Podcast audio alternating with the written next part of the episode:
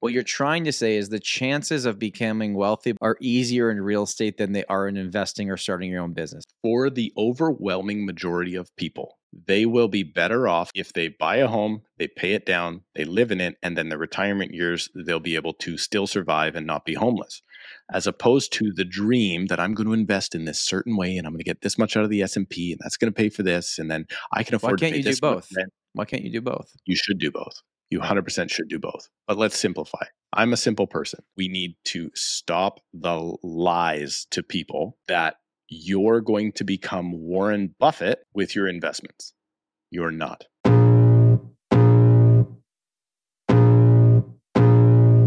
Welcome to the Tom Storey Show with Steve Karrasch and Tom Storey, where we discuss everything real estate or whatever else is on our minds.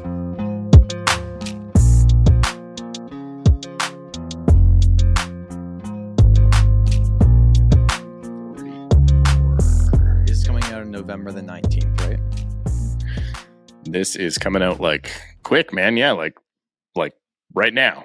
Okay. This is the the most on date I think we've ever been for an episode. So You we are recording, so you may want to cut that part. No, some people need to know that we put stuff in the can because Tom's Story goes on too many vacations and We'll get to work. my vacation. We'll get to my vacation. Welcome back, everybody, to another episode of the Tom Storey Show. Uh, me and Steve, yes, we did call each other this morning. We said, I'm going to wear my hat. Are you going to wear your hat? We wanted to be matchy matchy. Uh, we appreciate you being here. If you're watching us on YouTube and you have not already, hit that like button and the subscribe button. We'd appreciate it if you did that. Steve, you got something to say? Yeah, I said I'm going to wear my best hat, and you said screw you. I'm going to wear my worst hat. So you're wearing your worst one. I'm wearing my Waddy Way. Shout out Daryl Waddy. And just to keep it in the real estate family kicking butt here, I also brought Ray Estrella bought me this mug, and it's one of those. I've never actually seen the movie, but it's like one of those always be closing uh, yeah. things. You've never seen know. Glenn Gary, Glen Ross? I've never seen it. All I know is something about coffee is for closers. So I have my coffee is for closers mug today, and I look like I should I- be in 100 Mile House, British Columbia. can we for the people that are listening not watching steve has a like my mustache certainly ain't great yours is uh, real creepy it's coming down the sides a little bit um Well, so this is the mistake people make with mustaches is they don't let them curl down enough, and then they you end think up that's a mistake Yeah, you got to have them curled down a little bit, otherwise they eh, you end up looking French like Tom Storey does. Right i now. didn't get to shave the sides this morning so it's not as creepy and your camera quality's better than mine today but uh, mine's coming along Like, you Mine's look like you along. should be in a in a, a cafe in Paris, except for that silly hat you're wearing. okay but just for the listeners steve has a mustache he basically looks like he just came back from like hunting elk or something that's what you 100 Mile House. I told you. is that what they do in in that area Oh, it's what they do everywhere. Yeah, Quesnel, yeah. Williams Lake, Prince George, Vanderhoof. Let's do the whole tour of BC. I look like I am from further north in BC than I really am. Steve, I have a list of things that we are going to discuss today that I don't know how we're going to pack into an hour, but we're going to try. Um, but I want to start with a few things. The first thing is that fixed rates haven't yet really started coming down, but the bond yields have on the five year. Do you anticipate that now soft landing? Or do you think, yeah, whatever, it's just it, Mm, it's, it's no instead of a six percent rate, it's a five point eight percent rate. Who cares? Move on. I have no idea. I'm more interested to find out if you fully locked in before the. uh Have you locked in yet? Have you? Because they started coming down. You were like, I think I'm going to sign my three year, and then like a day later, Nolan put out a video saying, "Don't sign a three year," and then. Uh, and then the day later, the mortgage rates all started coming down for insured products, not for uninsured products. which I have an uninsured product, so it wouldn't have really made a, a difference to me at the moment. Um, I did, against Nolan's advice, take a three year fixed rate. Okay. I'm immediately regretting it. I actually think if I had any real, you know, let's go back to Glenn Gary, Glen Ross, right? It's like brass balls, right? That's part of that movie. It's not on the cup. Ray didn't put that part on the cup. You got to watch Hang the on. movie. Anyways, I'm, I'm looking for it. Keep going. uh, if I had any real conviction that I was going to be right this time because I was so wrong last time, I probably would have taken just an open variable slightly higher because I do anticipate rates are going to come down next year. But I did a lump sum payment. I got the payment down. I know for the next three years what my mortgage is going to be. I'm okay with it. I can afford it. It's not over leveraging me. Yes, I could have shopped around a little bit more, blah, blah, blah, blah, blah, blah, blah. Um, I'm fine with it. I'm fine with it. You It says right there. missing. It says missing, and then it's got a couple of balls there. So is that what that is? Okay. that's no, it's on there. All the swear words are on this cup. Thank you. Are they? Yeah. So I did. I locked into a three year fixed, but I also did a pay down for what I was allowed to do on my renewal. Um, and interestingly enough, and this goes back to a lot of we were talking about, but it was more of a hunch, is you know, I had a significant because of the pay down and from my first year of the mortgage, I, I had gotten the amortization down a bit. Um, they were very happy to just be like, Do you want to go back to 30 years? Or do you want to stay where you are? So and that's conversations people are having every single day and that's not going to help you long term. Look at the amortization. Look how much more money it's going to cost you if you keep pushing it out. Um, but these banks So are, you are did very, or didn't push it out? i didn't. Oh, okay. You didn't Yeah, push it out. but i could have easily done it. Well because i did the lump sum it you know if i didn't do the lump sum i maybe would have but that wouldn't have made a difference. It'd be pushing it back a year. Like it wouldn't have changed much Mhm. right Hmm. so Another here's here's where i'm at so far in my my short mortgage history. I won on my variable rate for seven years. Mhm. In the last two years of the variable, I really won. Really won. I have lost on my fixed rate. Well, I guess the variable that then, you know, didn't look very good. Let's say I'm seven years in the good and I'm three years in the bad. So I'm still coming out ahead, and that's my final answer. Thank you. I'm going to justify this in any way I possibly can to feel better about my decision. You want me to justify it? The first few properties I No, bought I went think you should so just much, be happy with what you did. went so much up in value that I took the equity from them, bought the house I actually wanted. It helped me do all these things in my life. I have a certain level of financial freedom. By no means can I just not stop. Like I can't, I can't stop working, but yeah, I can. It's Not with okay. that mortgage. no, with that mortgage, yeah. but Your house is beautiful too, by the way. Well, thank you. And and again, it's not a huge house, but it's an area we really wanted to be, and all these things lined up. And and the real estate market was very good to me for a long time, and it's okay. And I'm happy where I am, and I like my house, and my family likes my house, and I have a kid now, and things are different. So, so that's my full telling you why I locked into a three year fix because I just don't care. Next three years, I know what my payment is. It's all good. I'm happy with it. Hmm. But rates probably will go down in the meantime. You're probably also going to tell yourself you're happy with your hockey team at the moment, right? You know what? This episode's coming out well very much after we recorded it. Today. Yeah. Well, yeah, but but this is as this episode comes out on YouTube, the Toronto Maple Leafs will be playing a game. I think they have an 8 a.m. Eastern game on Sunday morning because they, they're they're in Sweden right now.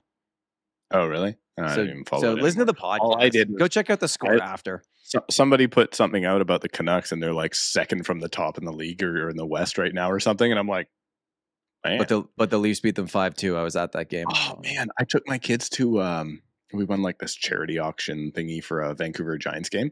Mhm. My kids thought they were at the Canucks. It worked out perfect. They were like $20 tickets. And my kids were like, they went to school on Monday. They're like, we went to see a Canucks game. I was like, yes, you did, honey. We can go see another one anytime you want. You gonna put VR on them next and tell them they're at Disney World? they thought they were at the Canucks game. I didn't tell them any different. And to be honest, let's the WHL is pretty close to NHL level. So I mean, it's it's just good. not the It's pretty truth at all.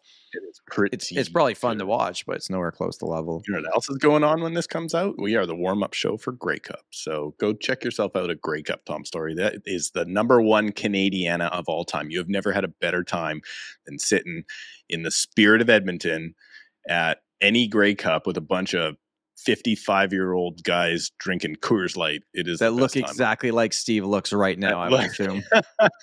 so true. Uh, I'm going to be one of those guys. Anyway, it's a great time. Go to a Grey Cup. Grey Cup is Vancouver next year. You should come to that. You know, Toronto went like they lost like two games this entire year in the CFL, and then lost to Montreal in the Eastern Finals. Got like pumped. Mhm. So I watched. you never it. know. You? I watched your team lose. I also watched my team lose. Yeah, well, there we go. Both our teams have lost. I also took a little bit of a hiatus. I went to St. Lucia, How'd and it's a beautiful island. where is St. Lucia? I don't know. I have to pull it. you were just there. You didn't. Here's what I know. map? I know. Well, I know it's a five-hour direct flight from Toronto going there, and a five and a half hour flight coming home. So it's it's Okay. further than Jamaica. It's a beautiful island. Mhm. Um, and the main reason that I went down, and this is how this connects back to real estate, we did turn it into a family trip. But for the first few days, uh, for any of my golf people here, which I am not one of, by the way, I play golf like once a year. Um, they're opening this new course under the Cabot brand. And for everyone that's really into golf, you'd know what Cabot is. Um, they started in the East Coast, and now they're opening up several different locations, and one of them is Cabot St. Lucia. So I went and played Cabot St. Lucia before it officially opened. And the reason this ties back to real estate is because they are building houses on the course. Beautiful luxury houses. And they wanted us to see what they looked like. And they look beautiful. And but this is not going to be an investment. This is like, oh, that's my third property. And you know, this is this is big time, big time money, what these are going to cost. But they're, you know, again, I'm not a golfer, but you're like hitting the ball over the ocean on every hole. It's like the most gorgeous thing ever. So I'm happy I went. Good. Got Yeah. a little vacation in there, eh? A little family vacation too. And well, then we made it a vacation. A few days later, wife and kid flew down, and then uh, and we stayed for a little bit longer. And but you know what? And this is like this is not a complaint, okay? Because we're not allowed to complain as Canadians. It was so hot outside, and then when you went into your room with air conditioning, it was so cold that at night you felt like wet. It was like damp wet. Mhm. Mhm. So that's my only uh, feedback. Other than that, beautiful island, very nice people, and we had a great time. Well, welcome back, Tom Storey. Thank you. Guess what? what? While you were gone, absolutely nothing happened. you missed nothing. You picked the best month of all time, or the best week, or whatever you, however long you were gone, to be gone from real estate because it is Deadsville out there. nothing's going on, nothing's Mhm. happening because things Nothing's are happening. kind of happening for us. They're kind of happening. I mean, meh, it's plugging along. I mean, it's not like, oh, I got to go get my uh, second job now, right? Like that's not what's happening. Uh, for for you, maybe, but for some there are actually there are. Uh, we did like an office meeting type thing, and the pessimism there was was great. The agents that normally, like in a good market, sell only a few homes are definitely Doing considering zero. giving up their licenses. Yeah, I mean, that's but that's the market we're going to be in for at least the next twenty four months, probably in terms of sales volume. Probably won't be as slow as it is right now, but sales volume wise, that's it's just going to be like that for a while. It's not going to change. What is going to go on, Tom Storey? Well, here's my thought, and I'm and I've slowly started to put together my 2024 real estate predictions for the city of Toronto. I'm not going to announce them on this show because I don't want to let you know I'm wrong yet. I'd rather find that out halfway through next year. Um, but I'm looking at the numbers. I'm trying to figure out where things are at, and uh, I would assume at some point I put out another video on my channel going over my 2023 predictions. It will probably be called something along the lines of "I was wrong again," because Always wrong. but we don't get to we don't get to revise our uh, our predictions every quarter like every other bank and economist and and every other place that puts out predictions. But uh, but I will say so. Um, the inventory level in Toronto has actually slowly gone gone down from the high that we saw in September um, across most asset classes.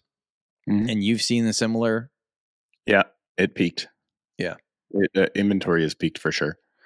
Um, but sales are, I mean, sales are above last year, lower than last month. We're just trudging along here, right? We got we got uh, listings hitting the market, and people are booking their showings for the weekend. Like they're hitting on a Tuesday and like, I'll be Mm. there on Saturday Because they know it'll still be available. like they're not they're not pushing through right um which is crazy because we actually still get i mean we went into multiple offers on something although probably underpriced. Um we sold unconditional uh the other day for our buyer our buyer didn't get it. Um the wave of people wanting to go subject to sale is ah, it's just terrible. Because people don't realize the subject to sale thing like when you're doing the numbers you're probably going upwards of 10 or 15% in the wrong direction because you think you're going to get that 1.4 house let's call it for 1.3 and then you Right. think you're going to sell your uh, let's call it a townhouse uh, for 950 and it's really an 850 and then when you do the math that one four house sells for 145 and then you're you know you get your 850 you're you're quarter million dollars in the wrong direction from the math you thought you were going to get so you have to and, and and not to mention the risk that comes along with in this type of market buying first right. So that's why they didn't want to go subject to sale. But then you always ask those people, so you want to go subject to sale. Cool. Um, here's the problem with that. When your property comes to the market and you have two offers on your property, Which one, one is subject to sale, one is not subject to sale, you're going to accept the subject to sale, right? And they're like, obviously not. And I'm like, yeah. So why are you going into multiple offers on this other property only to drive up its price? Right. So we really, and it's not one person, it's most of our clients right now are are looking at like, well, can't we do subject sale? I'm like, you can try, but I don't think one, you're realistic on the the place you would want to buy is one of the ones that's going to go into multiple offers. The your place, you're still holding on to June peak numbers, which isn't here anymore, Mhm. and you're about to make a bad decision if this all does work. And what are the chances that it does work is almost none. So having that conversation is really tough right now because you know people have pride and and they also they also have an idea of what they think they want to be able to do, and it's often not reality. Of the 58, is that where you're at for listings? 5,800? I think we're right around. I haven't checked today, but yeah, we're we're just coming off of six thousand. Okay, so of the 6,000, what percentage of active listings do you think are priced correctly? Are saleable inventory of those 6,000? Wow, there was nine hundred and eighty sales this month or something like that. Okay. So you know, it's I think p- uh, consumption rate when it came out from the board last month was fourteen percent. 14%. So So, that's so, th- that's the basically a- ones that, but there could have been new listings that listed that are priced correctly, just haven't sold yet, right? But will will sell. But Mm-hmm. yeah, if it's a monthly thing, then sure. So 14%. Okay, so 14% of it was saleable inventory in the last 30 days. Now, have you noticed that the new listings coming out are actually the ones selling and the stale stuff is just continuing to be stale? Or is the stale stuff readjusting and it's the new stuff? Not a lot of price reductions. Not a lot of price reductions. People just holding on, which means there's not desperation. which is there's weird. just wishful thinking. Mm. Um, so generally, the ones that are still, oh, I mean, this is always such a broken record. The good stuff sells quickly, and shocker, the people yeah. that are aspirational sit on the market forever, and that's what they're going to continue to do over the next little while. Like, there's lots coming to the market, which is great. That's what we need. Now it's starting to come off, which could be bad. Interest rates are slightly adjusting. Yeah. I don't know. I don't know. It's a it's a very regular market. I think we are we have passed so those those two rate hikes that happened in the summer. I think now enough time has passed that there's been enough sales that I think buyers and sellers can now look at something and understand what it's worth. And I think for a few months after those two rate hikes, people didn't really know because when- sales volume is down so low, it's like, well, there was one sale on my street over there that happened two months ago. Well, what's my house worth?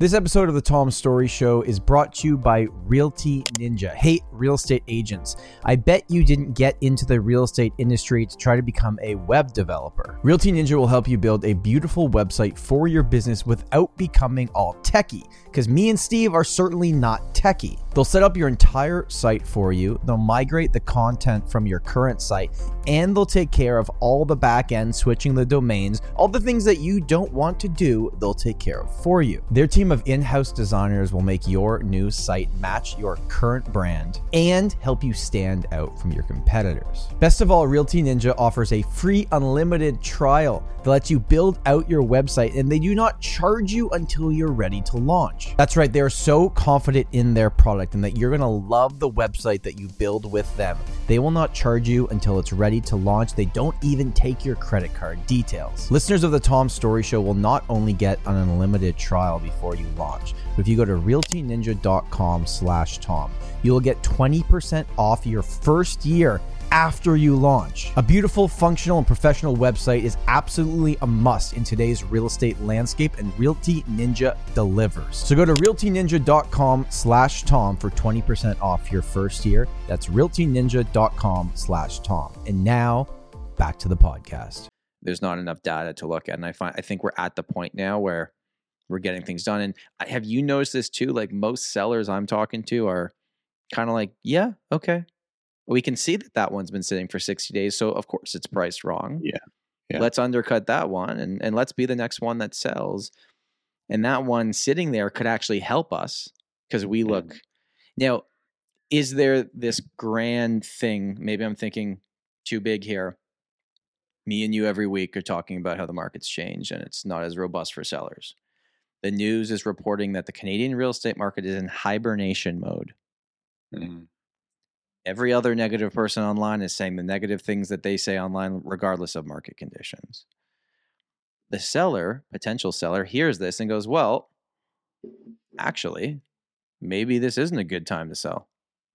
So you think everything being so negative is actually stopping more inventory from coming to the market? Oh yeah. You think so? Oh yeah. Yeah, yeah. The the negativity in the market, right? People only want to sell when the prices are going up. Mhm. Motivation is low though. I'm seeing like super low motivation by everybody. I just don't see I thought we would see um people missing payments and stuff now. And it's just not uh, from what I'm seeing, like there's no I get no panic selling calls. I do get the like why are you talking to me? Like my spidey sense goes up a little bit. Yeah.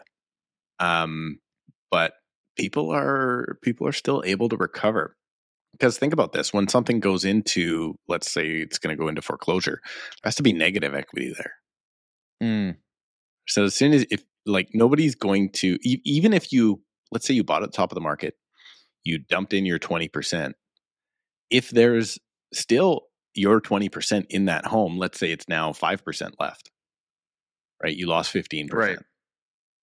you still can sell and get out Mhm. you just don't like it you don't want you're not getting foreclosed right. Right? Your your bit comes off the top first. The bank isn't taking the hit first. It's not like you get your 20% back. So as long as there's that buffer, and there's a huge buffer. Yeah. There's a massive buffer, except for maybe some people that bought with 5% down in February of 2022. So there's a lot of people being saved out of this market. I think though that most of the pain is that where we can't see it right now. And what I mean by that is it's properties not on MLS. Okay. It is mostly in my market, it's those condo assignments.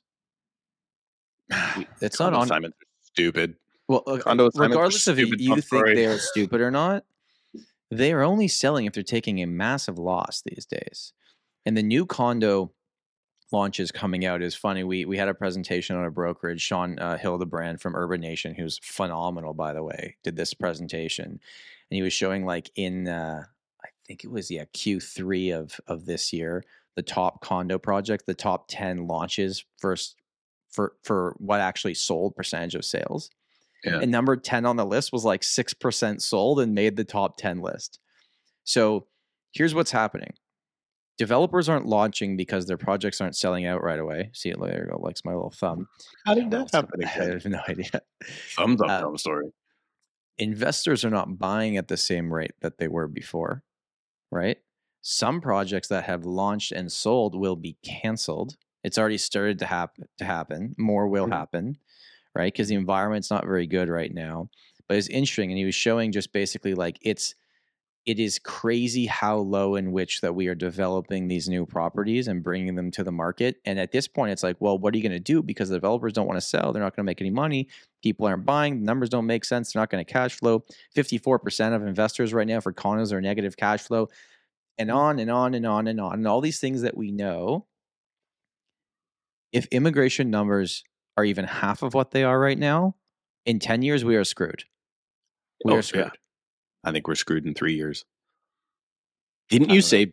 Was it? Did you hear from Ben Tal? Like, didn't you say like Yes. that was like he was like, oh God, here it comes. Yes. So, I mean, he's a more optimistic economist than a lot of them. But Ben Tal sent us a video message in the morning, and then Sean did did the next hour after that. I actually wrote down a few things that Ben said. Um, it is actually interesting. This is a statement he made. This is not a correction; it's a healthy adjustment. Now, then, in Sean's presentation, Spin that, Ben. Spin it, spin it, spin it. but depends on i mean he's looking at general macro numbers right Yeah. if he you look got a thesaurus and is looking up different words that are more positive than yeah, chat gpt will do that for you these days um uh, but but then it was looking at okay i've lost my train of thought now here steve you just totally Ben. off there. Uh, Ben Tal talking Oh, about. okay. from the peak of the market till today for the gta we are down 16% Mhm. i mean that to me is a correction it's a correction Yeah, right uh, a few other From things that he said pretending that everybody bought at the peak of the market, where less than Right. however many thousand sales there were at the peak of the market. Yeah, Yeah, Uh, so versus that one month of time and absolute craziness before the rate started going up a million times, we're down 16%. Okay. Another thing that he said is that because one of the questions that somebody asked was, What do you think if Bank of Canada starts seeing that there's all these foreclosures, will that make them more rapid on bringing rates down sooner than we expected? And the very simple answer was no. It is inflation first. That's what they care Yeah. about first. Housing market is a very far second. Yeah. So in inflation and then housing market. They do not care until the inflation numbers are under control. Now, what he also said is that he thinks they've gone too far. Okay. Which I guess historically they do in, in both directions, right? Yeah, yeah. And that the first cut won't come when inflation's at 2%. They might actually do it before that, but they might have to see 2.5% for a little bit of time. Mhm. And they'll start cutting before it fully gets to that bottom. Um, so that's coming from the chief economist of CIBC, what he thinks. Um, And it was su- it was just a super interesting way of looking at things. Um, and he thinks that uh, uh, June or July 2024 is the first 25 point cut going downwards. He believes that they are done. Okay, so I saw. I wish I would have taken a picture of it. Uh, I was at a presentation. I saw a slide, and it went backwards. So they took all of the five major banks, and they took their interest rate predictions Mm-hmm. for the end. So they that question was, and it was the same question every time. What do you think the overnight rate will be at at the end of 2023? So let's call it a month from now. Okay. They surveyed those people this last September, Okay. All right. and the an- and what do you think the overwhelming answer was? Sorry, September, like a few months ago, or September the year before? like a month and a half, two months ago. Yeah, I think overwhelmingly they would have said it's going to stay where it is. yeah, five percent. Yeah. Right? Cool. Yeah. Then let's go back to the beginning of 2023. So let's call it nine months before that. We were at They asked the 4.25. same question. The and in a year from now, where do you think it's going to be? Uh, So we were we were at 4.25 when we started this year, right? We've had three Yeah. 25 points since then. Yeah. Oh, maybe mm, maybe five and a half. They were four and a half to four seven five. Okay, so less. Okay. right? So less. Then let's go back one year before that, the beginning of 2022, before the rate hike cycle. Now, this is all five official Canadian big banks putting out their statement with all the economists they have, with all the smart money people. And let's face it, you, me, dumb, people in the comments, dumb. Hopefully, uh, viewers not commenting are actually the smart people, just so everybody knows. And let's be realistic here. All of those smart money economist guys, all of them, Okay, so can I guess? where was, and I'm going to say the average. I will give you the average of at the What time they thought the overnight rate was going to be? at the end of this year. So let's call it uh, beginning of 22 to end of 23. It was still before the first hike. So Okay, it so it was was at zero point two five when they answered this. Yeah. I think they probably said two to two and a half percent overnight rate. they all all said 1.5 to 1.75 so those are the big smart bank economists people that know a lot more about money than you and i do But just And to be fair, so far wrong beginning of 2022, inflation was not what it was three months later. way higher At the beginning of 2022, beginning of 2022 inflation was transitory remember it was like 8.5% and everybody was like oh what's going on oh this is 5.5% was was that core inflation at that time? Was that core inflation that number? No. Do you expect me to have a proper memory?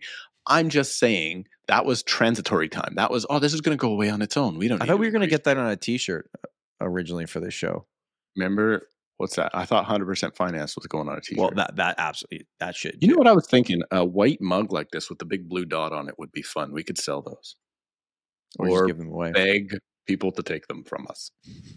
As long as they pay for shipping, they'll get them for free. totally.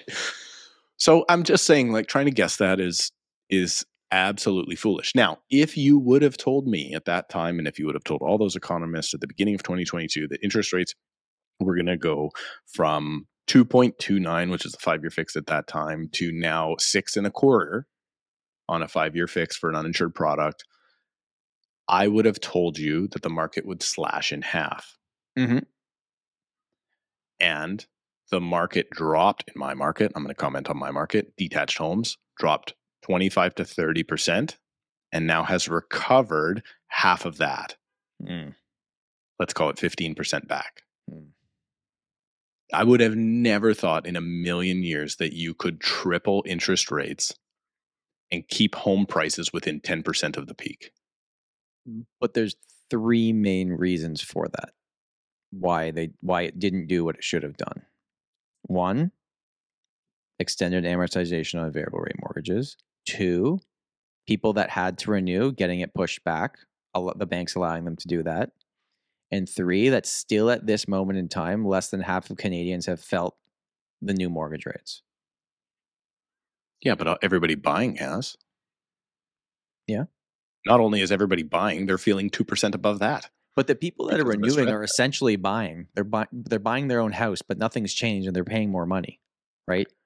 Yeah, but if values are going to come down, values are likely going to come down because the buyer's not willing to pay as much, right? Whatever you're doing on your Sure. mortgage doesn't really matter today because it's just floating Sure. around. And sure, if you get stressed out, you may flood to the market and have more sales. But realistically, the buyers are still buying at those rates, and everything seems to be, I mean, chugging along, not bad, all things considered. Well, I mean, there's never been a month where no sales happen. Things are happening, but at a at a historic uh, way below the ten year average. That's for sure, right? Yeah, which I think is actually a good thing, right? For a while. It'd be more shocking if it if it was above the ten year average or even close based on everything that's happened. That would kind of be more concerning. Like, how is this being propped up at this point? Yeah. I don't know. It's, I mean, what are you seeing though? Like, because when I'm talking to people, like the qualifications are just, It's crazy. people are just blown away, right? Like, I don't have, I don't have the people that are affording the one and a half million dollar homes, right? Like, most of our clients are the $600,000 condo purchase. Well, I mean, our people that are buying the one and a half million dollar homes are uh are not first time home buyers, Yeah. They're rolling over, right? right? They had the condo that they made three hundred grand in equity from. So I just did this number for our coach, and uh, interesting stat is only 10% of our listings buy on the other side. What do they do? Well, there's estates, there's moving Investors? out of town, there's investors, there's uh, uh, moving to an old folks' home. There's, like I said, getting out of town, going to Alberta, going to. So you're saying buy with you Alberta. You're saying buy with you in your market on the other side, not buy somewhere on the other side. Correct. They don't Okay. sell. So 90% of our listings that we take in a year, which is, you know, 40, 50 listings, so 60 in a good year, the, they will sell uh, and they will not have, our team will not generate a, a buy side of business from those same people.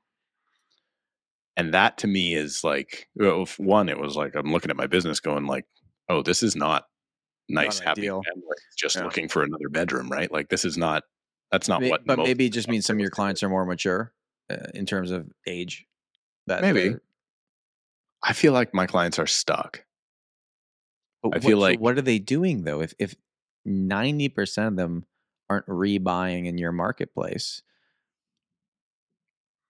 Well, last time I checked, 100% of people die. So that's Okay. like that part that part there's I a big there's a big amount of that. Maybe right? that So just means your business is is mostly estates, investor sales, or older maybe, people. but all the people that are like my let's call them my friend group, right? Let's call them the 35 to 50 year old. I don't have a friend group. Is that what you're trying to say? yeah, But like let's like my core sphere of influence, like those people I sold them a townhouse 10, 15 years ago. And, and when they're selling, They- it, where are they going? they're not selling, man. They're making it Oh. work. I see. Okay, So they're like they're making that 1300 square foot not ideal for a family of four, a little tight. Bedrooms upstairs are tight. You know, only two bathrooms. They'd like two and a half. They'd love a double car garage. They're making it just work. Right. Right. And they're not happy because guess what? Their mortgage payments are going to go up because they've renewed twice already. Good news is they they owe not Less. that much. right. But when they go to requalify, let's say, for instance, you're a $60,000, $70,000 income, you and maybe your wife are both working at that rate. You go to requalify and you're like, oh, you can qualify for a hundred grand more than you currently. Well, you're not moving from a townhouse to a detached house with a hundred grand. No. You're doubling your price. And that's really what's making it super tough. So, Okay, so there's two big things that have happened that we haven't had an opportunity to discuss. oh, I have a big one too for a BC one, but keep okay, going. so let me start with what's going on in the states. Oh, I am. Did you just mute yourself? Okay, you're muted right now, in case you don't know. Ah, there we go. We're back. Okay, I said I'm going to make a note to bring up the BC thing because Okay. I'm. I'll- I'll get, I'll get, I'll get right to it. We'll, we'll do this and we'll get right to I it. I have Dory's memory, so keep going. All right. Um, so Cole's notes here. There was a class action lawsuit in the states against the National Association of Realtors, also known as NAR, um, which is an association that to be a realtor, like in the realtor, to call yourself a realtor, you have to be a part of this organization, and several other large brokerages. Now, a few of them settled early um, and got out of it. I think a lot of people thought, like, oh, this case is pretty weak because the case was essentially that there was a collusion in some way to keep commissions high and the main issue was the way that the seller i know you're shaking your head but here's but listen steve they won. So we have to acknowledge that they won and then we'll go to what this means in the future. So they won that case and everyone that's saying well the contract is clear it showed that wasn't the case.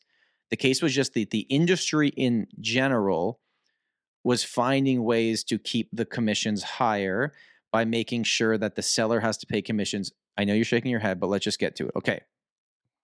Now, T- Steve, the damages awarded were over $1.5 billion, okay, to this class action. This was just in one state. The jury took two hours. And by the way, I'm paraphrasing, paraphrasing from Byron Lazine because he did a great job reporting on this from BAM. Go check it out if you want to see. He did a live stream right after they announced it. Really, really good. They took two hours and 28 minutes to make their decision unanimously. Okay, so their their minds were made up. Now we can go in any direction we want to go with this. Okay, either they were right, we're in the we're in the real estate industry, so whatever Tom and Steve say is going to be biased about this. The best take I've seen on this is this. And this comes directly from Jared James. Have you seen, have you seen Jared speak before? No idea who that is. He's a real estate coach in the states. Um, Okay. Anyway, so he came out and said, like, yes, you can all have your opinions about this lawsuit, but it has taught us one thing: who you hire matters. The plaintiffs spent a lot of money on the top lawyers they could get, And I think the real estate industry, NAR included with everybody else in there, was ba- their defense was like, guys, this is common sense. Look at the contract. We're not doing Mhm. anything to collude anything.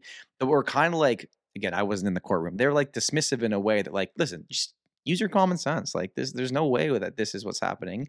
And they probably had their own, you know, attorneys that obviously didn't do a good enough job arguing their case. And if you put anything from anybody in the hands of eight people or however big the jury was to make a decision, anything could happen.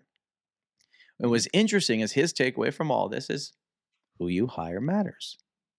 So you can hire anybody you want. You can hire a realtor that charges basically nothing. You can charge a realtor that hires a flat uh, has a flat fee. You can hire a full service realtor. But who you hire matters. And I thought like that was the biggest takeaway. Now, that was one state. Since that lawsuit was won by Yeah, the plaintiffs, 49 other states. there's a lot more lawsuits, and there was one in Canada in 2019 that could pick up steam again. Uh, you know, we'll report on this when we think there's something more to say.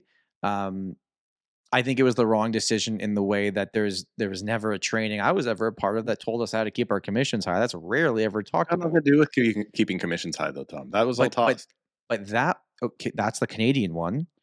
In the states, the the outcome, if you look it up, was that the real estate world and NAR colluded to keep commissions high. That's what they won on.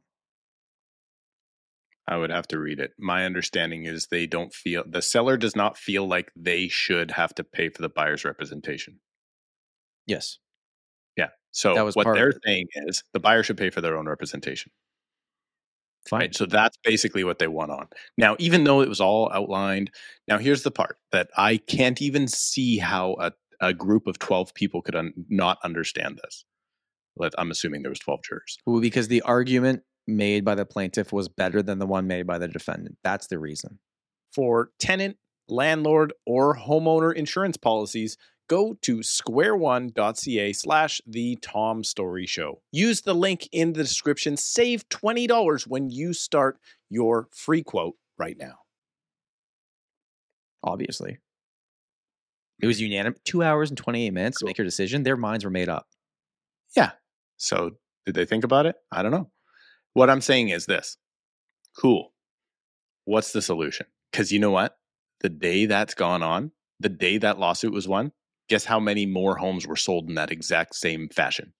So are you going to then? So here's the problem with that whole lawsuit it's still happening. Yep. The buyers are still, uh, buyers agents are still being compensated through the seller side. And here's what, dummy. Here's the part that everybody misses, you morons out there. And I'm, yes, I'm calling nice. you morons. Be nice. if you think this is a this lawsuit makes sense. Because guess what? Sure the seller pays the fee. Of course they do.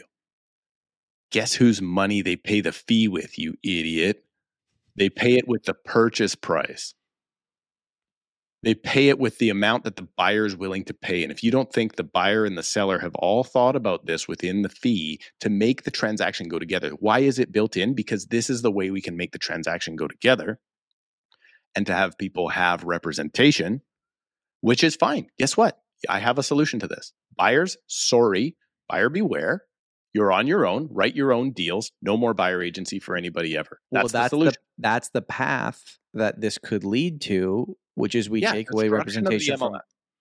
I know, but here's the thing: halfway through this trial, because the, the big Turning thing was that backwards because we are Oh getting into my this God. was that even so so most MLS it's like even with the flat fee stuff or whatever or the discount brokers you still had to offer like I think like one dollar commission which is too much. but that was the issue is that you had you had to offer something I think that's what it all came down to even though it was a dollar you legally to use the MLS system and, and I think the two biggest MLS systems in the states one of them is called like Bright MLS there's another one I'm not as you know common with those names. They both now change that. So right away it's changed. Now I would assume most homes selling in the states from this period to the end of the year will still offer a buyer's commission.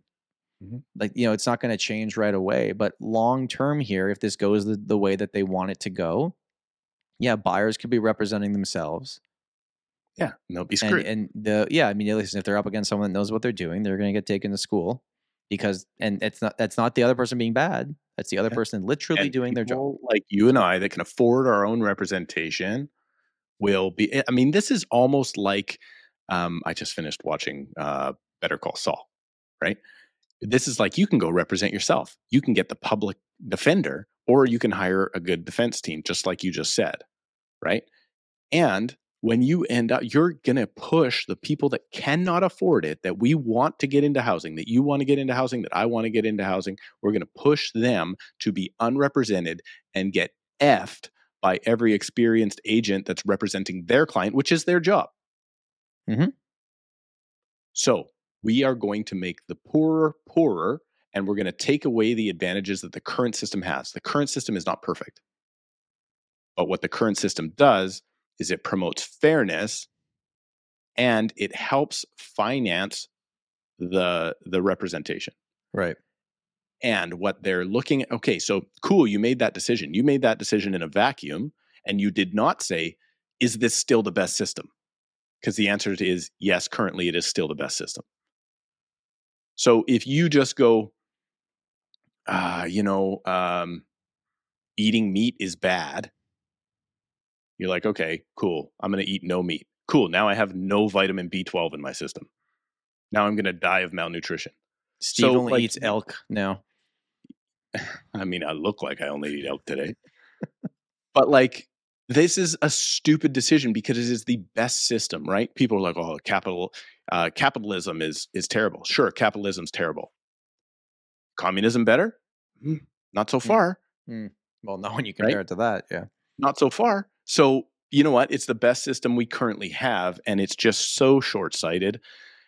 It's it's like saying, okay, let's prove a, a problem with democracy, and then as a result of democracy, let's just get rid of it because that one problem in democracy. Get out of here. You're. It's a Well, stupid, short sighted thing. I'll tell you. Man, my this is-. I'm actually This is not the first we've heard of it. Uh, there will continue to be more news and updates on this, and we will report on it when there is something worth talking about. But this was a day, this was a day in history in the real estate world that will be remembered. And we're going to see now how this plays out for everything else moving forward.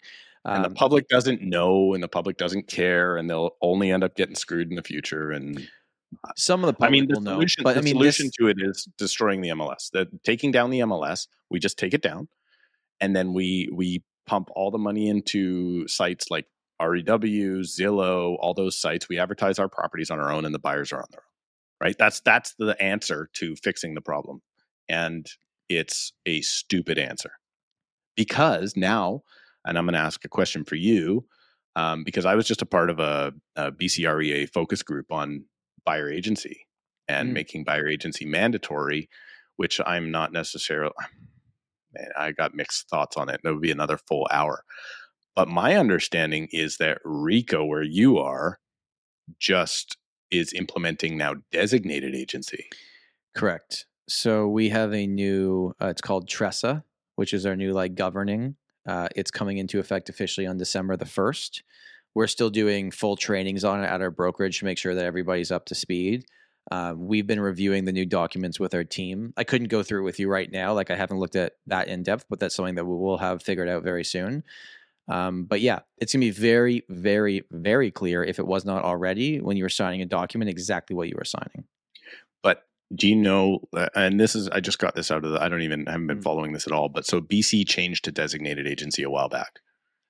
So what happened was we had brokerage agency. So if you bought with my with Macdonald Realty Delta, and another agent not associated to me uh, brought the buyer to my listing, we would still be limited dual agency. Be, you sure if they're at the same brokerage? We remove if they're at the same brokerage. Okay. So what BC did is they removed that and they called it designated agency. So now my team is limited dual agency only, and then they removed that by the way. So if indeed uh, BC or if indeed Ontario is doing designated agency, you will have removal of limited dual agency very shortly. And I was just on a call with a uh, Montreal realtor last week, and that's what uh, Quebec is doing. I think as soon as now, like I might, I think it's actually already in Seems in like play. we're all we're all moving in that same direction. Like we we always copy what BC does. Just takes some be bit of what time. BC does because we really fixed the housing affordability issue here. Let me tell you, did we ever fix it? So Um, you how have is that is this your happen, though? BC story? Is this your BC story? uh, I will be in a sec. But how can you have? So you have uh, Not with it- the outcome that this lawsuit would then put us in a position. So, but too- here's the thing. So the lawsuit says you can't enforce this. And the government is going, oh, no, we only want you to have buyer agents. We don't want you to be able to really represent yourself because you're going to get screwed. So you've got the courts saying, nope, screw the buyer. And then you have the govern- government going, wait, the buyer's 50% of the population. We should probably protect them. Mm. Right? Nobody's talking. Left hand's not talking to the right. Well, we'll we'll see if the outcome is the same in Canada as it was in the states. Um, you know, hopefully Canada's more reasonable. The problem is they have 50 states. They're going to have Right. 50 different opinions, well, yeah, right? and, these lawsuits are now popping lawsuits. up everywhere, right? They're So- popping up everywhere. BC Housing, Ravi, our good old buddy, is making like he is cutting through everything. I can't He's- even keep up with the amount of new legislation that's being brought He's in. doing everything you said needed to be done to cut the red tape to build housing. So, do you have a problem with anything? Come on, I can't not complain about something. um, I don't like it all. Um, Okay. I, I have a, still a massive problem with the parking and everything else. Um, but yesterday's announcement was get this, and I, this is very interesting. I don't know what I think about it yet. They have the BC government, so the provincial government has come out with uh, the f- three, four, and sixplex zoning Mhm. but that wasn't that was the announcement actually from last week. So the announcement was if you live within a certain amount of transit, you get an immediate sixplex on a single family lot. if Sit back. you everywhere else in the province, if you are uh, over three thousand square foot lot, and your city population is over five thousand people, it's an immediate fourplex. Immediate fourplex. Under three thousand square foot lot, so a thirty by one hundred. It's a huge, it's a huge lot in Toronto. Yeah, it's a tiny lot here. It's an immediate threeplex. Hmm. And the cities are not allowed to say otherwise. But here's what they did yesterday. Very interesting thought. They have designed a set of pre approved house plans. Oh, So if you decide, and you're mm-hmm. this size lot, that size lot, whatever, if you come to the BC government and you take these house plans, the city cannot say no to you. you know what? Shout out to Ravi for actually doing something. You might not Right. like everything he's doing, I hate But- it. Yeah, you should switch political parties. but he's, but he's not just talk. He's doing it. He's doing it. there is something to be done. Now, I think this is going to destroy our neighborhoods. The Canada that I grew up in, the Oh, Steve, foot, Steve. it's all gone. Like the Canadian dream within. the well, your what you believe, what you believed was the Canadian dream is gone. Yes, What, Yes. what you, What what, your grew up with version of it was. 90s is now toast. 100% it's gone. But um, it is interesting. Now, again, parking issues, all that stuff. Well, also, But who's who's just going to magically build a sixplex on their lot? Like this, you know, it's not going to happen right away. Some people will, but in my in the city of Surrey, where we have such a large individual building community, I think it's going to happen quicker happen? than you think. Now, Mm. this is all like here's the announcement. It's in law probably now or next week or whenever. Um, the cities have six months to comply, seven months maybe, um, and then it's something like this will actually take effect like a year and a half from now. Let's call it. But isn't that cool? Like, okay, so for instance, if I fit this, I can go to the city. Now I'm here's where here's where things change. How cool do you think those building plans are going to be? oh, probably not. Not uh, Because if you're like, building- it's to be boring. If you're building, oh no, uh, they're going to be boring and Yeah. and blasé, and they're going to look like crap and whatever. But and they're also going to likely be very equal. Yeah. So what I think is better, rather than a fourplex, so they show actually showed pictures like you know it's a fourplex like all in a cube together on top of each other, all these different options like coach home in the back, whatever. So they have a big variety of them. But if I'm thinking about like what I would like, they're not pre prescribed. Right? Like I was just thinking about this. How cool would it be? Garages in the front, uh, apartment, a small apartment behind. Well, you can still ground apply to build that, right? It's just going to take can, a little bit can. longer. right? Yeah. So two townhouses, and then like a, a on the top floor, maybe a third floor or a fourth floor, uh, a full like kind of rancher you- style. But you're not going right? to knock down your house and build that. No, no, no. But I would totally. Here's where I think my future could be. Okay. If I want to stay in the Lower Mainland, I want my kids in the in the Lower Mainland. You buy I may lot. buy a lot. I may Yeah. build this. I may build enough for both my kids. And this is obviously a dream. It's never going to really happen because my kids won't want to live with me. But like, you maybe put each one of your kids in each side of like a townhouse. You have an apartment down below for extra income. You have me on top because that's where I always should be, just like living up on the king of the castle. But like, I wouldn't trust you on the top bunk. maybe- I don't know. maybe with an elevator, uh, whatever it is, right? Like, but but anyway, that's besides the point. What now? What happens now is you can you go, okay, I have one of these. I can go to the province, and if I like this building plan, it's just approved. I don't have to go through any variances. I don't have to go through a darn thing. Problem is, I don't know. Here's who's gonna here's where I need to jump in here. You tell me if this is me being a, a NIMBY, okay? There is a house. My parking is at a laneway at the back. Okay. Mhm. There is a laneway house directly across from me, and right beside it, they're building a new laneway house right now. Great. Great. Yeah. Great. Okay. I'm driving home yesterday from work. It gets dark at like 5 p.m. now. Your I'm back pulling in- alley's dark, I'm by the way. pulling into my alleyway, and I see this big ass cement truck pouring cement, Mm. fully blocking the entire alleyway. Like, okay, you know, whatever. They had to do that, and then I peeked around the corner. One of the construction workers parked in my parking spot. Didn't Yeah. ask, and I was like, "You need to move your car. This is where I live." He's like, "I can't move my car because the cement truck's plugged in over there, and we're halfway through a job." I'm like, you parked in my parking spot. You didn't just block my parking spot. You parked in my spot. And I was trying to be like reasonable. I was like, where do you live? When you drive home tonight after your day of work, what if my car's just parked in your parking spot and I say I'm not moving it? How would you feel? So it's like I was very There's frustrated. way I was like, I'm that. You're way too nice. yes, I say that. did say that. I said it. And I'm more uh, he, hot about it now, saying it again. In the Yeah. moment, I was like, "How would you like it if you showed up at home tonight and I was parked in your parking spot in your house? You didn't ask me. You didn't come knock on my door. My Mhm. wife was home today. You could have asked us permission. You said nothing." So I said, "I'm gonna go park my car over there. I don't have a permit for the street because I park back here. If I get a parking ticket, I'm gonna come give it to you." And then I walk out later and I just look at him. I'm like, "Okay, time to move. No, no, sorry, no, nothing." Yeah. So that this pissed, is that why pissed me off. You're becoming an oh, this is you're like great, gonna right? graduate into an old man. I You're like it's a you're like a blooming old man right now, just coming out just a little bit out of the top of the the rosebud there. Listen, here's what you're gonna do, and you're gonna look like a NIMBY. Right, You're gonna go now buy on Amazon. You'll probably buy it on Amazon rather than go to Canadian Tire like a good Canadian. But you're gonna go buy like private parking signs and put them on that big huge fence you got, You know what? I, and you're gonna let it know, be known that no, this is my parking.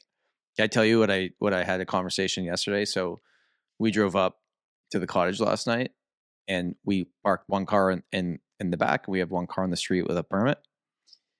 I said to my wife, "I'm like, let's move your car into the back tomorrow, just because I don't want them to think they can park there again, even if even if we could leave it on the street." So, Anyway, shocked you don't park in your regular spots anyway. But anyway, yeah, it was. anyway, I don't know, man. It was. um So that's the thing. All- so here's the thing. issue.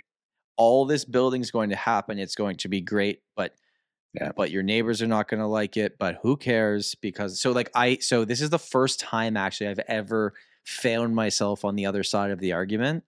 Mhm. And it's not the person's fault for building the laneway house. That will be good long term for housing in Toronto. Although if you see what laneway house rent for in Toronto, it ain't affordable housing. But Is it that laneway house have a garage underneath and then it's on top of the house? Yes. Or yes, okay. yes, yeah. at least they keep the parking.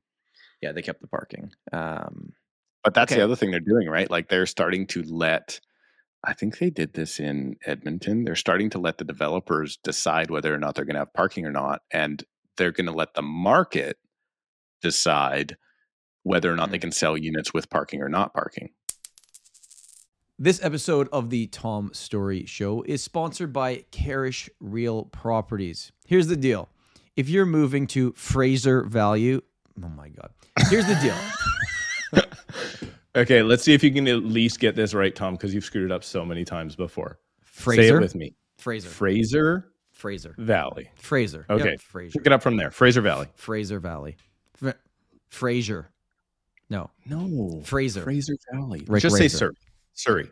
if you're moving to Surrey, there's one person that you need to call, and it just so happens to be my podcast co-host. Now, I am I make lots of jokes, you know, at Steve's expense during the podcast. But but the reality is, if I was moving to Surrey or the surrounding areas, I would call him because they're really damn good at what they do. They understand the market. And I know whether you're buying tomorrow or you're going to buy in two years, they will be with you until the end of the transaction. They know what they're talking about. They have experience. Even though Steve looks old, he's not actually that old. So he's still kind of hip, right? He's, he still kind of knows what's going on.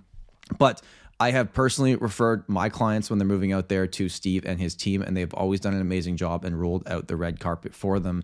Now, Steve, I know it's weird that you're even here as I'm doing this ad read, but if someone were to be moving to your area, how could they connect with you?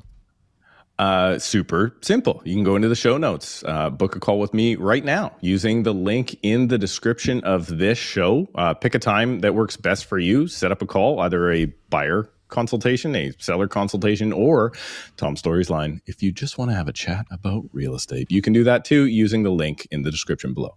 Yeah, and I know uh, from personal experience with my clients, you know, connecting with Steve is that it's it's a no pressure situation. You're just going to be educated, and when you're ready to make that decision, they'll be there to guide you through it.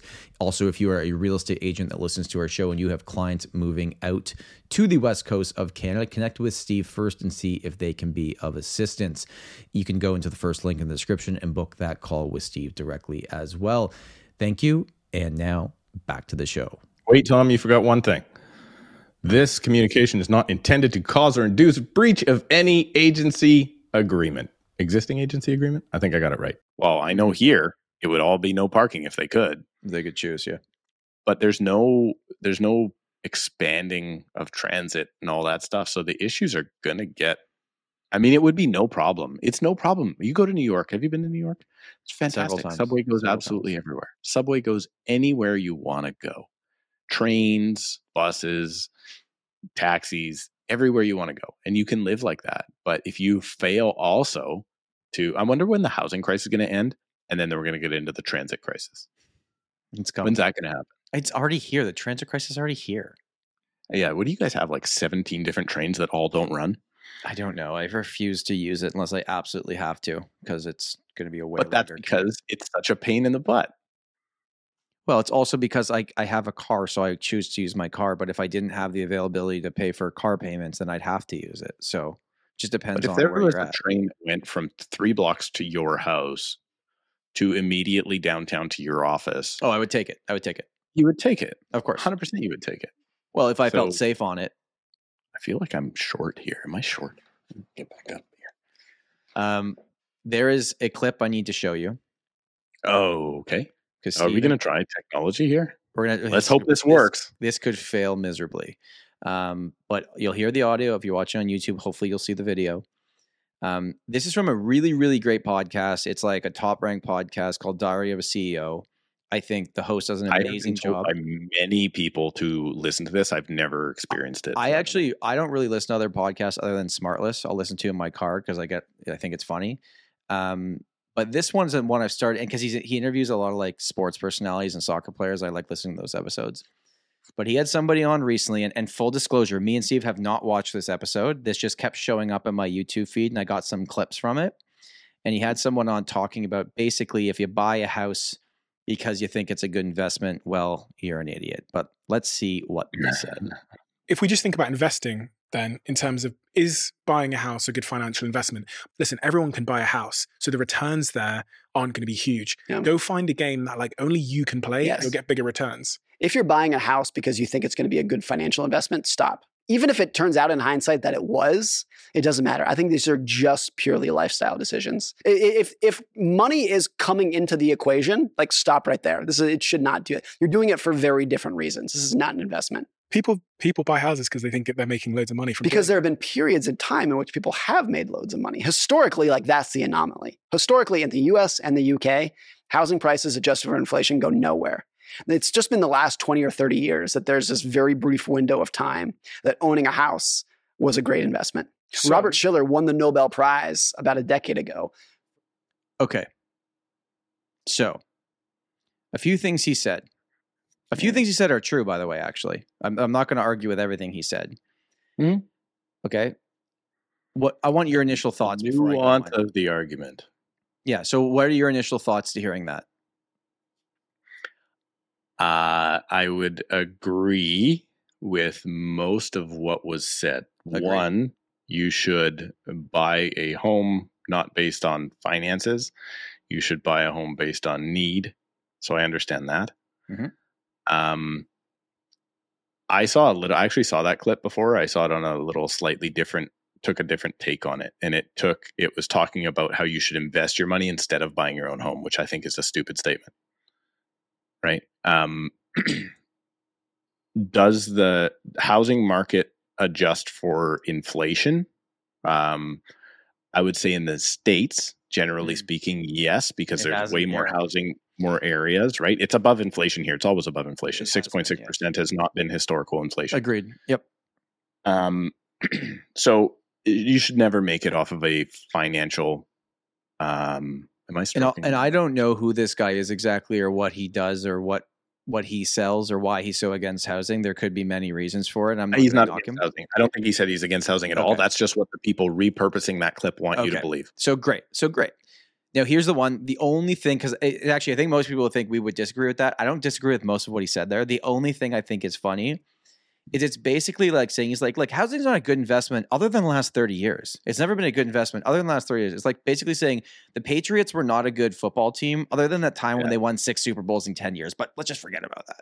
Yeah, yeah. It's like, well, But that's also BS because when I look back at, but who um, cares about my- the price going up if you pay down your mortgage and then you own an asset and then you can so that may be just his market and his Right. experience, but for my market and my experience, that statement that housing uh, only went up in the last 20 years or 30 years or whatever it is It's is a true. lie. It is Yeah. just simply not true. So the city well, he of didn't he didn't say Canada to be fair. He said UK and US. He did. He correct. So, but our audience, I mean, I don't think his audience is watching too much of uh, us here. So, let's say, for instance, that like there's a lot of people that say, well, from let's call it 1980, whatever, um, one, two, whatever, interest rates have come down, and that's why house prices have gone up.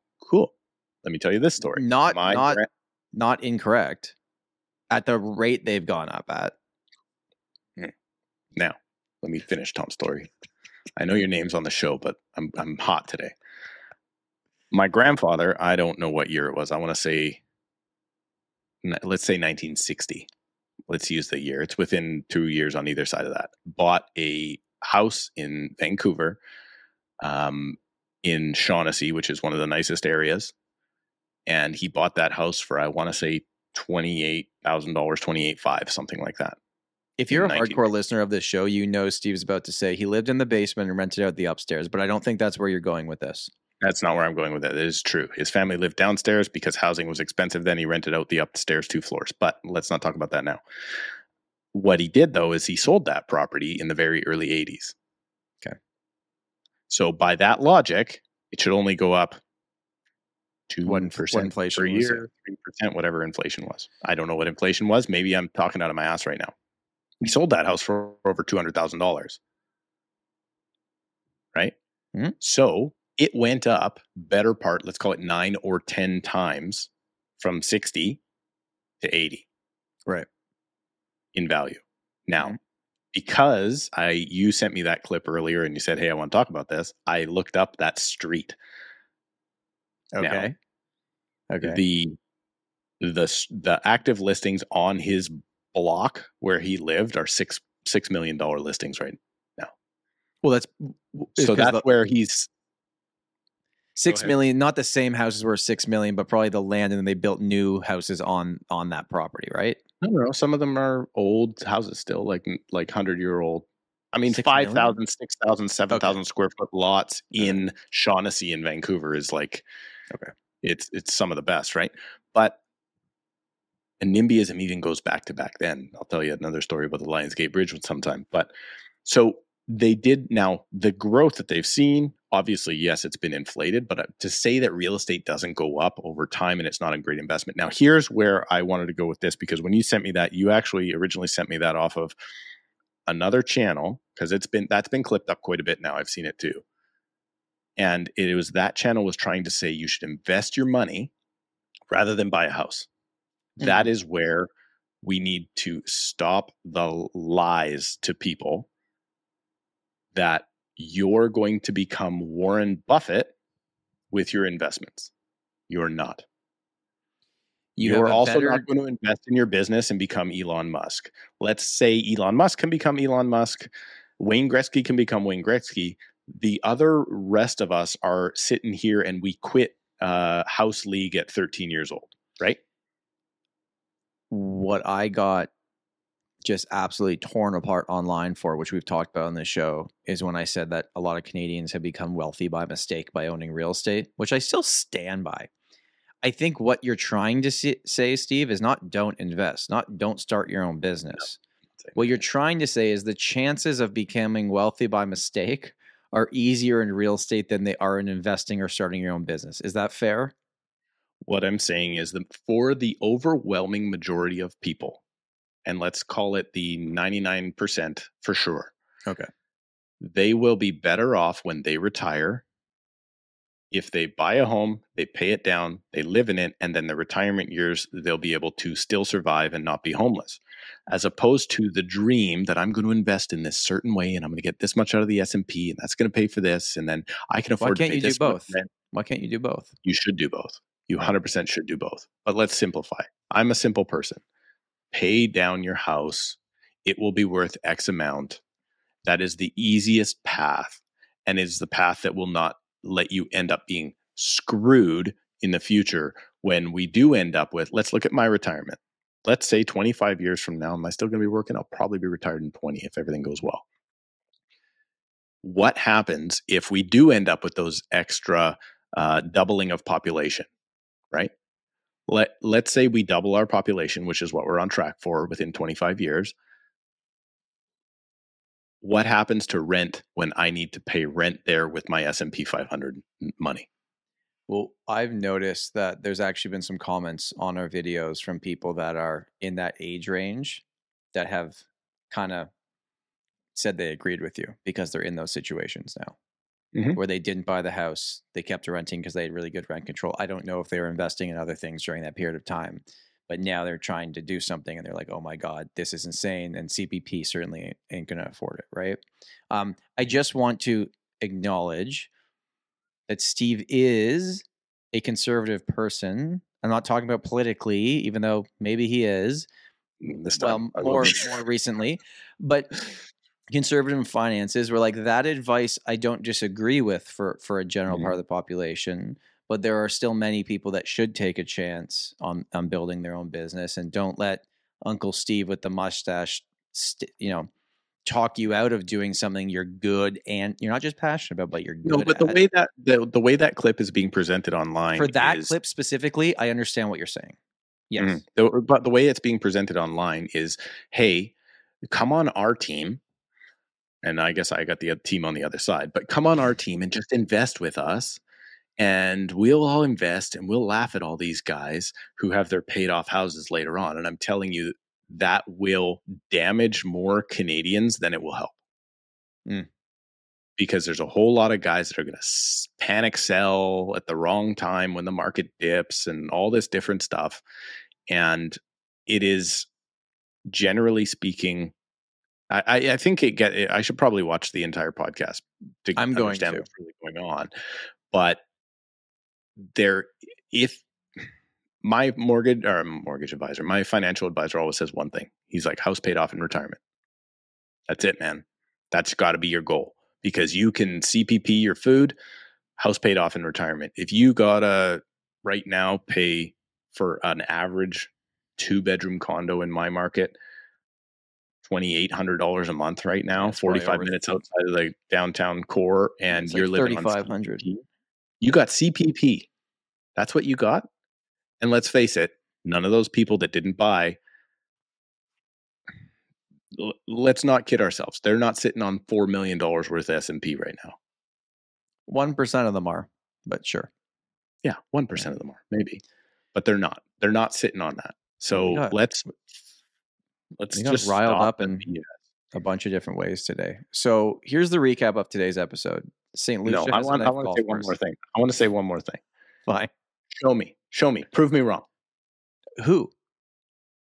anyone prove me wrong show me that let's say for instance anyone i know that's over 65 right now that bought a home in the 80s they're fine now show me the flood of people who rented since the 80s and their net worths show me I don't think many people would argue with you on that.